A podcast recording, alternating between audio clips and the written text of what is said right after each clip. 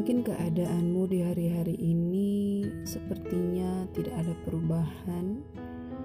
Kamu merasa stuck di satu titik, tidak dapat bergerak ke mana pun, maju salah, mundur pun juga salah.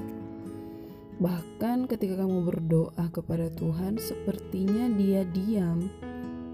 Dia tidak melakukan apa-apa, bahkan Dia tidak memberikan jawaban. Apa pun yang sedang kamu alami di tolong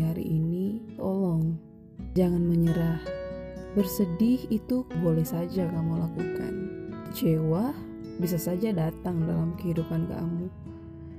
Tapi sekali lagi, jangan menyerah.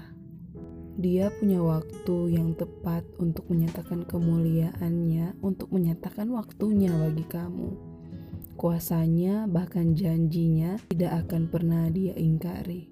Jangan berhenti untuk percaya, jangan berhenti untuk berharap.